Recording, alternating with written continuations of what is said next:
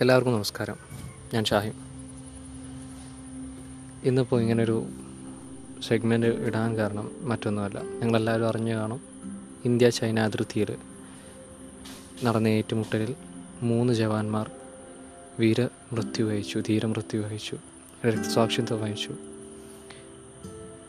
രണ്ട് ദിവസം മുമ്പ് പ്രശസ്ത സിനിമാ താരം ശ്രീ സുശാന്ത് സിംഗ് രജ്പൂത് അദ്ദേഹവും മരിച്ചിരുന്നു. അദ്ദേഹം ആത്മഹത്യ ചെയ്ത് മരിച്ചിരുന്നു.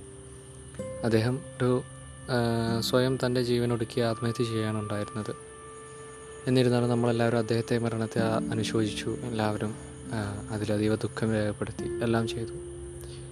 അന്ന് സ്റ്റാറ്റസ് ഇട്ടിരുന്ന ഒരുപാട് പേരുണ്ടായിരുന്നു. അന്ന് അദ്ദേഹത്തിന്റെ മരണത്തെ അനുശോചിച്ച് സ്റ്റാറ്റസ് ഇടാനും കാര്യങ്ങൾ പറയാനും ഇൻസ്റ്റഗ്രാമിൽ സ്റ്റോറി ആയിട്ടും പോസ്റ്റുകളായും പല പല ട്രോളുകളായും ഒക്കെ വന്നിരുന്നു. പക്ഷേ ഇന്നിപ്പോൾ ഇങ്ങനെ ഒരു സംഭവം നടന്നു കഴിഞ്ഞ് ഇത്ര മണിക്കൂറുകൾ കഴിഞ്ഞിട്ടും അധിക പേരൊന്നും ഈ കാര്യം പറയുന്നത് കേട്ടില്ല.